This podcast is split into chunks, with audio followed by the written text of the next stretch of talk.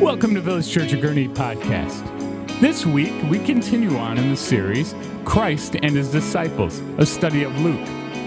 The name of the sermon is called Go For It, and Pastor Brandon will be preaching from Luke 10 1 through 24. Let's join Pastor Brandon now.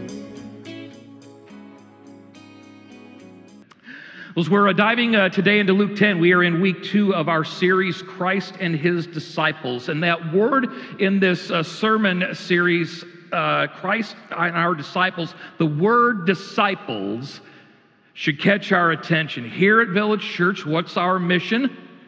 It's we make disciples who love God fully, who love people completely. We are a disciple church.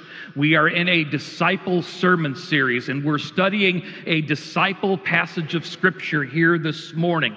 And so when Luke starts out chapter 10 in the way that he does, verses 1 and 2, and after this, the Lord appointed 72 others and sent them on ahead of him, two by two, into every town and place where he himself was about to go. And he said to them, The harvest is plentiful, but the laborers are few. Therefore, pray earnestly to the Lord of the harvest to send out laborers into his harvest. We need to pause when we reach the end of verse 2 and we have to ask ourselves how is it that we, as 21st century disciples, are supposed to engage within this passage of scripture here today? I mean, this isn't just something, obviously, that we're intended to interact with the spectators. This isn't a, history book that we're reading, even though it is historical. This isn't some encyclopedia that we're reading for the, the simple fact of gaining knowledge. The Spirit of God intends to use the Word of God to make us like the Son of God. Every time that we read Scripture, every time that we hear Scripture proclaimed, the goal is for us to be changed to be more like Jesus, so that, that we're loving Jesus more deeply, that we're following Him more closely. So, how is it that we engage? with this passage of scripture here in Luke chapter 10 today. As, as we read this, as we study this, is the purpose of this so that uh, we become people who worship Jesus? For what he's doing in this unique time in history as, as his mission is advancing throughout this region of the Middle East, and, and that as we learn more and more about uh, how God is at work within history, that, that we, we respond with praising him for what he's doing in history. Should we, should we be people who, who pray for the Lord to send out people into his harvest field? So, so are, are we called to be prayer warriors so that other people will, will go and they'll bring the gospel of Jesus and the, they'll bring the message of the kingdom of God to bear on other people's lives and out into the world? we are part of the missionary church denomination, and many of the leaders in our denomination actually have alarms set uh, either on their watch or on their phone, for 10:02 a.m. every day. Eh, because at 10:02, because they want to be in, in keeping with Luke chapter 10, verse 2, they stop whatever they're doing and they pause and pray that the Lord of the harvest would send out workers into his harvest field. Well, is that something that we all should be doing, you know, in, in, in some unique form or another? Is that how we're supposed to enter this passage? Or are we supposed to look at ourselves through the lens of the 72 that Jesus is sending out? Because as we go throughout this passage and we read what, what God is, is teaching this additional group of dis- disciples, this is a group that, that's beyond the original 12 apostles that were called. To what extent do the things that Jesus is saying to this group of 72 first century disciples apply to us as 21st century disciples? I think God will make all of this crystal clear to us as we make our way through this passage. But if we're going to gain that clarity, we have to make our way through the passage. Because this passage, it doesn't so much tell us the answer to this question as it shows us the answer to the question. And one of the things that this passage shows us is that as Jesus sends out his disciples on his mission, this mission's calling is challenging. You say this about Jesus. He, he doesn't mince words about what comes with the territory, about being sent out to proclaim the kingdom of God. Verse 3 Go your way, behold, I am sending you out as lambs in the midst of wolves. Especially against the backdrop of what uh, Pastor David uh, was teaching us last night uh, from the end of Luke 9 as we were learning about even some of the hostility that existed between uh, Jews and Samaritans. Jesus is telling this group of 72 as you go out on this mission, you don't have home field advantage. In fact, there will be people who want to do you harm. And on top of that, as you're going out into this hostile territory, don't take your hostile territory survival kit with you. In fact, do just the opposite travel light. Verse 4 carry no money bag, no knapsack, no sandals, and greet no one on the road. Whatever house you enter, first say, Peace be to this house.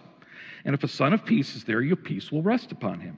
But if not, it will return to you and remain in the same house, eating and drinking what they provide, for the laborer deserves his wages. Do not go from house to house. Whenever you enter a town and they receive you, eat what is set before you. What Jesus is basically telling his, his disciples here is saying, leave your wallet at home, leave your suitcase at home, leave your smartphone at home. Just travel with a single minded, undistractable focus to the villages where I myself will be going someday. And, and as you travel light, and as you travel into this hostile territory, this provides you with a fantastic opportunity to watch and see how my Father is going to provide for you. Whether it's for your basic needs, lodging, food, whether it's for those key relationships that will serve as an anchor point for your ministry within this town, just watch and see how my Father will provide. And as you serve on this mission, my Father's power will be made evident through you as you proclaim that there's a new kingdom in town. Verse 9 Heal the sick in it and say to them, The kingdom of God has come near to you. And Jesus goes on to say, he continues to say, make no mistake about it, even though your ministry will give people a taste of my kingdom, which has come to make people whole, which has come to restore people in a right relationship with their Creator, that message may not always be well received. And if that happens, or when that happens, verse 10 whenever you go enter a town and they do not receive you well then here's what you do. Here's how you handle that. Second part of verse 10 and following go into its streets and say even the dust of your town that clings to our feet we wipe off against you. Nevertheless know this that the kingdom of god has come near.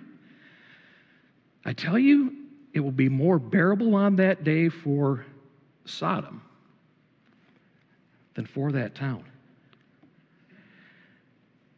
the mission that Jesus calls his disciples to join him in, this is a challenging mission. It takes his disciples into settings that can be unfriendly. It thrusts his disciples into situations that cause us to depend on God like never before. And, while this mission, yes, it places us at the epicenter of Jesus' healing, bondage breaking, sin forgiving, death conquering work in the world, you may still be accepted or rejected as you go to represent me wherever I send you. But it shouldn't be a surprise to us that this mission's calling is so challenging. Why? It's because this mission's message is so critical. The way the people respond to this message of the kingdom, it means the difference between heaven and hell. And it'd be enough if the message of the kingdom of God that Jesus has come to usher in means that the power of sin and death would be broken in this world. But it's not just for life in this world that this message has meaning, it's for life in the world to come too. And the stakes for those who reject this message are staggering. Verse 13 Woe to you, Chorazin! Woe to you, Bethsaida! For if the mighty works done in you had been done in Tyre and Sidon, they would have repented long ago, sitting in sackcloth and ashes.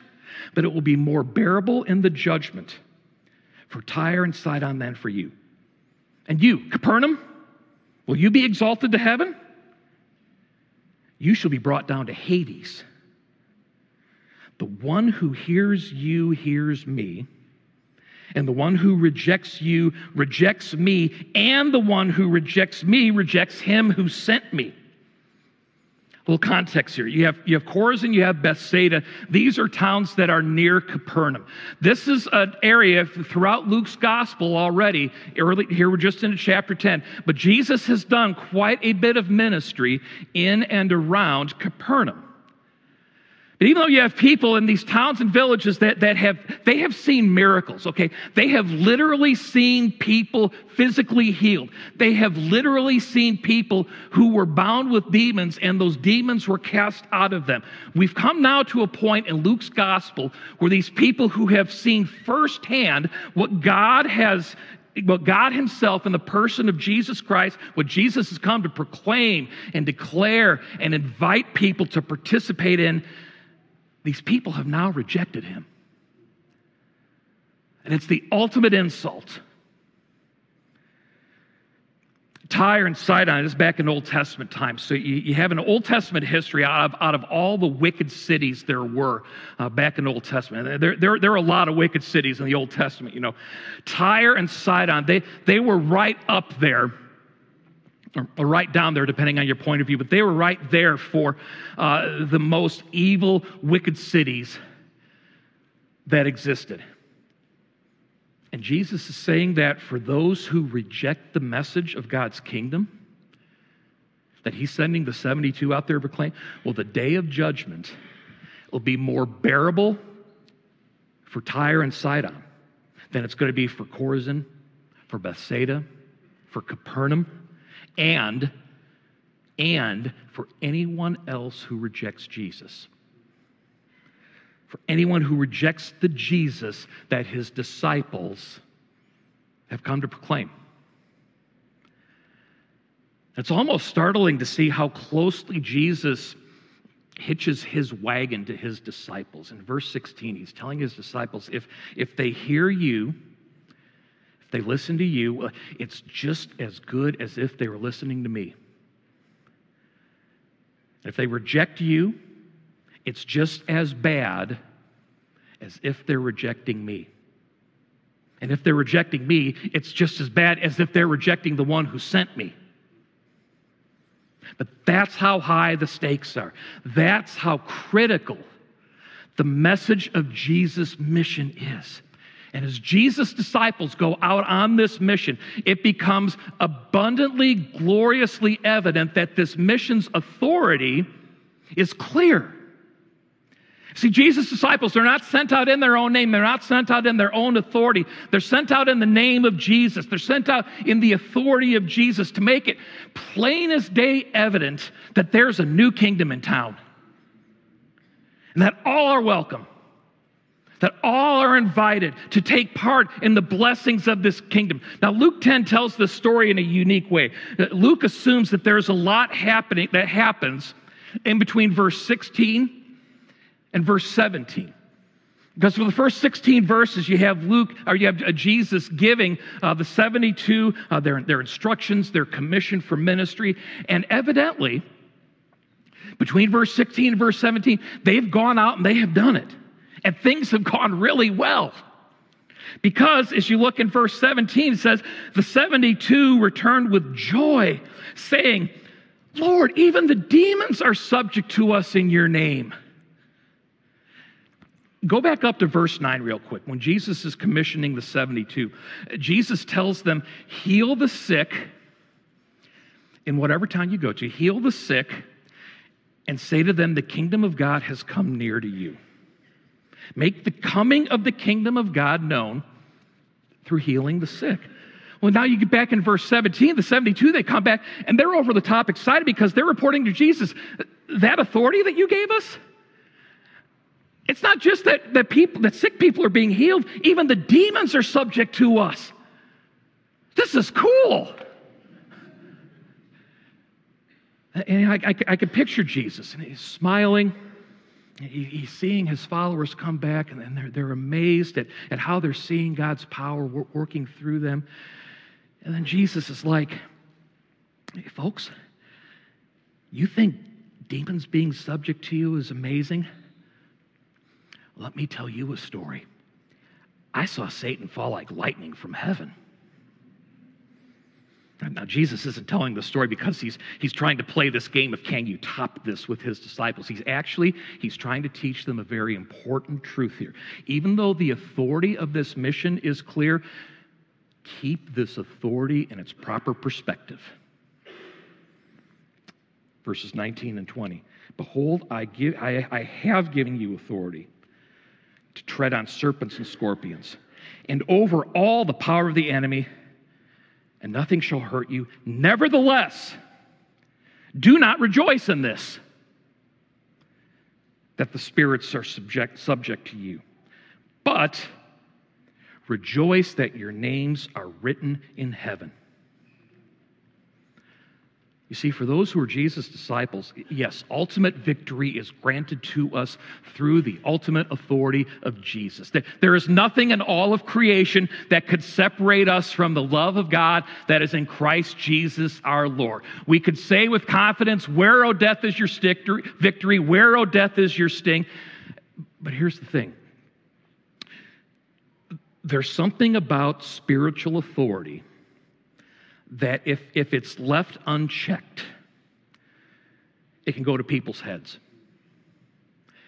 And it can fill their souls with spiritual pride. And it can be deadly. And I believe that's why Jesus says what he says in verse 20, because when we stop and think about, okay, why is it that my name is written in heaven? We stop and think about that, we're reminded that it's not because of our good works. And it's not because of the good works that we do as the authority of God, as the ministry of the kingdom of God, in whatever expression it takes, is that's brought about through our lives. Our names are not written in heaven because of us. Our names are written in heaven in spite of us. Our names are written in heaven because of grace because of, of, the saving, forgiving, undeserved grace of Jesus. And as Jesus' disciples place their focus on that grace, we remain humble and we give honor where it's rightly due to Jesus himself. And so, even as this mission's authority is clear, that authority must stay anchored in clear view of the undeserved grace of God. And as these things happen, as, as, as all of these things happen, this mission's outcome is joyous. So much of what we've seen so far here, Luke chapter 10, it's directed towards the disciples. It's the disciples who are being commissioned. It's the disciples who are being equipped. It's the disciples who are being warned and empowered. And the disciples go and do the work of God. And they tell, and, and they come back and they tell Jesus how God is at work. And, and they're reminded of God's saving grace. But what's going through Jesus' mind and heart as all of this is happening? You remember that moment in the Sermon on the Mount where Jesus you know, says, From the overflow of the heart, the mouth speaks? I, I, know, I, I, think we see Jesus having one of his own heart overflow moments here, starting in verse 21, because he, he's not just rejoicing that God's kingdom is coming to bear, he's rejoicing in how it's happening. And he's rejoicing in, in who it's happening through. Read, uh, if you look at uh, verses 21 and following, in that same hour he rejoiced in the Holy Spirit and said, I thank you, Father, Lord of heaven and earth, that you have hidden these things from the wise and understanding and have revealed them to little children. Yes, Father, for such was your gracious will. All things have been handed over to me by my Father, and no one knows who the Son is except the Father, or whom the Father is except the Son, and anyone to whom the Son chooses to reveal him. Then, turning his eyes to the disciples, he said privately, Blessed are the eyes that see what you see. For I tell you that many prophets and kings desired to see what you see and did not see it, and to hear what you hear and did not hear it. As God is building his kingdom, as, as his kingdom is coming, as God's will is being done on earth as it is in heaven, he's not doing this work through the obvious suspects. He's not doing this through people who are on the who's who list of the first century world and before. In modern day terms, he, he's not looking for the people who have the elite pedigrees, the people who are the movers and shakers, the ones who can make friends and influence people. Jesus isn't looking for first round draft picks. He isn't looking for top tier free agents that he could, he could build some sort of kingdom super team around. Instead, he delights in people who simply trust him. And whoever you are, man, woman, boy, girl, it doesn't matter. However much education or money you have, it, it doesn't matter. What, whatever talents or skills or abilities you do or don't have, it doesn't matter. It doesn't matter whether you're the Queen of England or whether you have messed up in life more times that you can count. Our Father delights in revealing Himself to people who will simply trust Him like a child The joy that this brings to the heart of Jesus. The joy that this brings to our Heavenly Father. And, what joy that it brings us to know not only that, that anyone, that everyone can become a member of God's kingdom through the saving grace of Jesus, but also to know that, that anyone, that everyone can be used by God to bring the kingdom of God to bear in the world. That's one of the main messages here of Luke 10. It's that the power of God doesn't just work through a select group of people. Because just a few chapters ago, Jesus actually gave a very similar commission, a very similar calling to a group of 12 disciples. But Jesus didn't stop with that one group of 12. He's calling another 12 and another 12 and another and another and another and another. And he's saying, All y'all go and proclaim the kingdom of God has come near. So, as we come back full circle to our opening question, where is it that we're supposed to find ourselves within the story of Luke chapter 10, verses 1 through 24?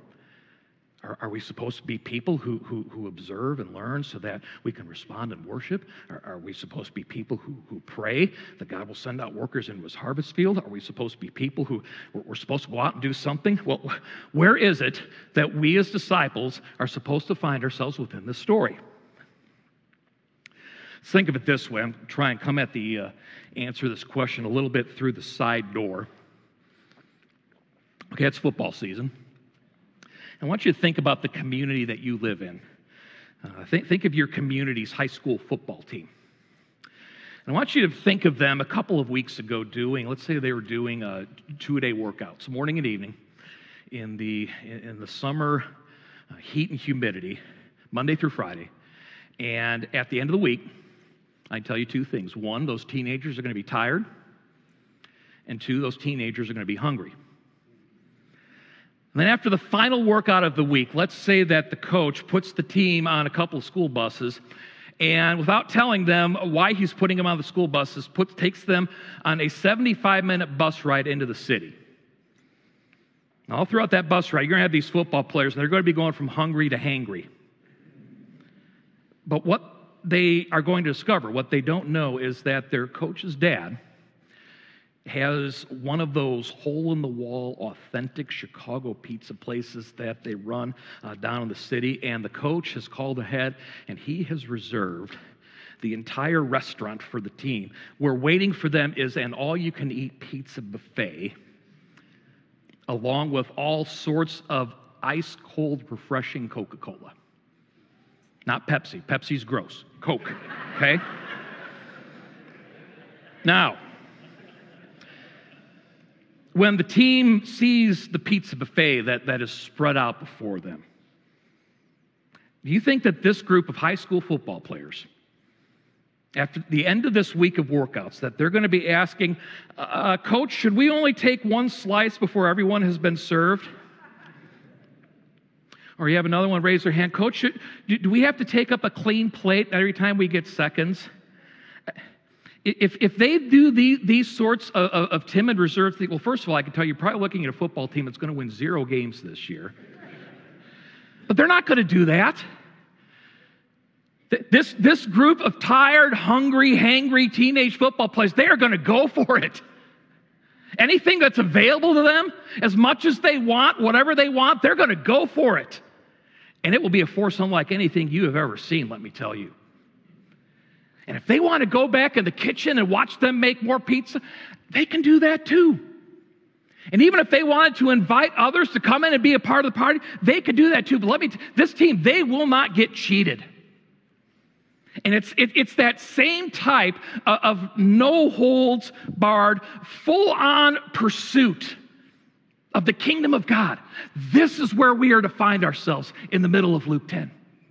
Because this kingdom is so great our King is so amazing. His grace is so sufficient. His power and His authority is it's able to make people whole. That the only fitting response for us to have for this story is to say, God, whatever it, ha- it is that you have for me, I want to go for it.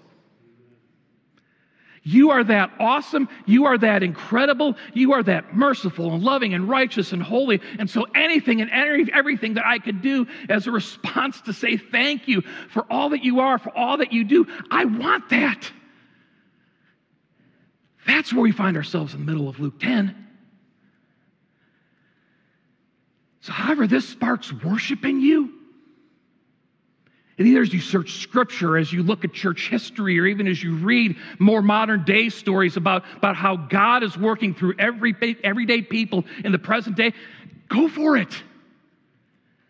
Because Jesus is worth it, and his kingdom is worth it, and his mission is worth it.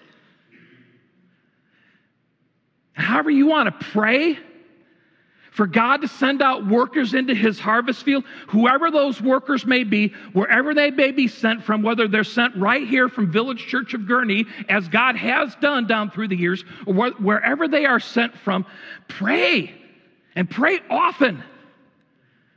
Because Jesus is worth it, and his kingdom is worth it, and his mission is worth it. Whatever your own personal involvement might be in this mission, Okay, so sometimes we, we can think of this from the angle of, well, I, I, I want to do what's right. I, I, I want to please God with my life, and I, I don't want to do less than my part, but God, God guide me, please. What, what, what is sufficient involvement in your kingdom work?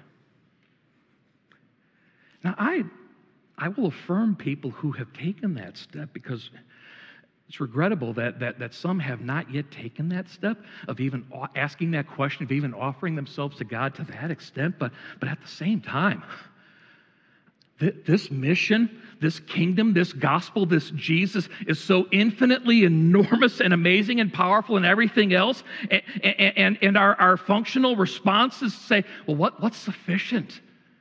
Or, or what, what's adequate? No, no, no, no, no. We, we have been invited. We, we are free with childlike faith to immerse ourselves and to surrender ourselves to the one who has surrendered his all to us. And as we do that, the ways that Jesus will use us to accomplish his mission, they will be as unique and varied as we as people are ourselves. Yeah, it'll get awkward and messy at times because let's admit it, we're awkward and messy ourselves. But you know, this work through, through the grace, through the goodness, through the power and the authority of Jesus, it, it just becomes this beautiful mosaic or this, this, this symphony where, where the, the, the, the whole is so much greater than the sum of the parts. And through it all, people will come to know that there's a new kingdom in town. And they'll know that King Jesus invites anyone and everyone to belong to this kingdom, and that he invites anyone and everyone to live out his mission, this, this challenging, critical, clear, joyous mission, and to make its message known. How do we respond to Luke 10? Where do we find ourselves in this story? The answer is all of the above and so much more. Anything and everything that Jesus makes available to us as we respond to his mission, as we respond to his kingdom. Go for it, Village Church. Go for it. Let's pray.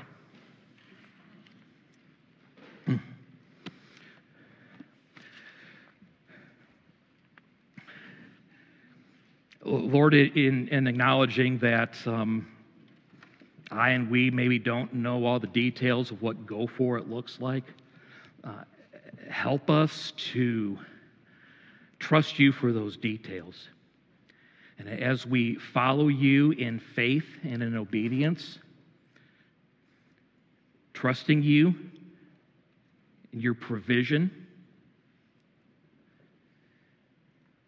may we marvel at the things that you do through us individually and collectively. And always, Lord, may you bring us back to the grace that has saved us. And praise you for that. May, may our very lives rise up as an expression of worship and service to you, day by day, moment by moment. May our lives rise up. May we shine your light.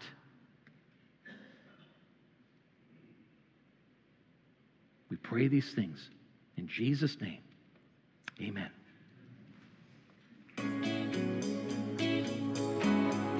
Thank you for listening to Village Church of Gurnee's podcast.